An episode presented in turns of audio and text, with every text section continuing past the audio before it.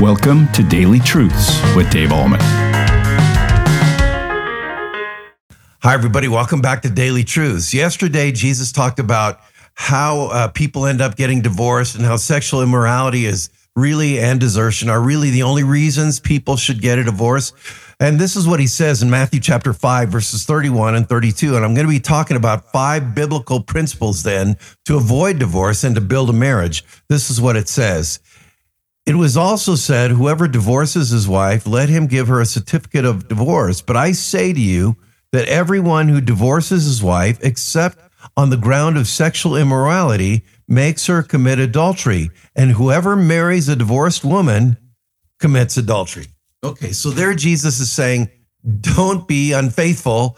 Otherwise, if you do, you may end up in divorce court. But what does it say in the Bible to help us build a marriage? I'm going to share with you five biblical principles to build a Christian marriage. Here's the first one build your life on Jesus Christ.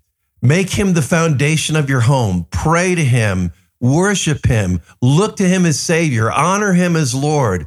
Look for direction and strength from him. Um, and let him be the one who enables you to forgive one another from the heart.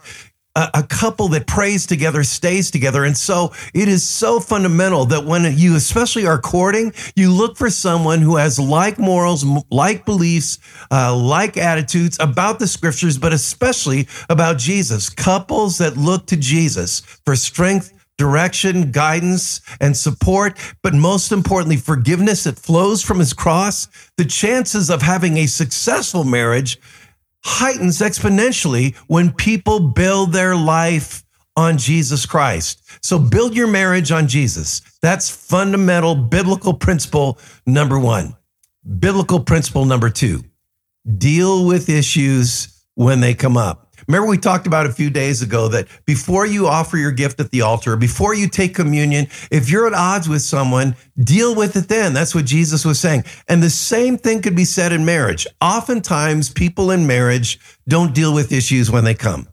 They hope that they'll go away. They slip them under the rug. They hope if they don't really deal with it, that somehow um, it'll just kind of disappear. And nothing could be further from the truth. We talked a few days ago about how when people don't deal with issues, it's like this brick this wall of separation is built. And one issue after another continues to build the wall until pretty soon two people are kind of like two ships passing in the night and they're angry at one another and they can't be with one another. And every time they look at each other, they're angry. Why is that? Because this wall has been built up because they didn't deal with issues when they arose. So deal with issues when they come up. Don't hopefully think that some way they're just going to go away. That brings me up to the next point. Okay. Forgive one another. right. Uh, that's principle number three. You're going to say things and do things against one another that you're going to offend and hurt and disappoint one another. That's the way it is. We're human beings. We're sinners. We're fallible, error prone. And sometimes we do things and say things we shouldn't say, we shouldn't do. We fall short of the glory of God. We recognize that. And so hurting one another in a marriage is kind of the way it is. And so what do we do? We take ownership for what we've said or done. We say those five difficult words to say, I'm sorry, please forgive me. And then it's responsibility because we've been forgiven in Christ, this huge debt that we owed to God. Um, the Bible says, forgive one another as God in Christ has forgiven you. So we forgive one another from the heart. We let it go. And that leads me to the next principle. Principle number four. Don't go to bed angry at one another. Now, what that means is sometimes you may be going to bed pretty late. You're dealing with issues as they come. You're forgiving one another from the heart. You're talking it out. And the Bible says, be angry, but do not sin. Don't let the sun go down on your anger. So, what that means is um, you resolve your conflict before you go to bed. You don't sleep in separate quarters. You don't say, well, we'll deal with this in the morning because you're not going to get any sleep anyway. I've talked to many couples who said, you know, we used to do this in our marriage where we'd be angry and we'd sleep in separate quarters. And then the problem was still there in the morning and we didn't deal with it when it came. And, you know, it just created a huge wedge between us. So, indeed, don't go to bed angry. The Bible says again, be angry, but do not sin. Don't let the sun go down on your anger. So deal with issues when they come up and don't go to bed with unresolved conflict. And finally, that leads us to principle number five. Principle number five is continue to date one another. right? It seems like we we do all this fun stuff. We go to movies, we go out to eat, we do all these fun things when we're courting. And somehow, in some way, people think, well, now that I've caught the fish, now that I've got my catch, you know, we can just kind of settle back and relax and enjoy each other's company and not bring any spice into our relationship. Well, nothing could be further from the truth. Continue to date one another. And my wife and I go on date nights just about every week. We go out to eat or go to a movie. Now that I'm retired, we have more time to do that. There's really no excuse not to carve out, especially if you have kids. And um, and you, yeah, you have to build in your budget to get a babysitter once a week or once every couple weeks. But especially if you have kids, it's so intense during those years when kids are around.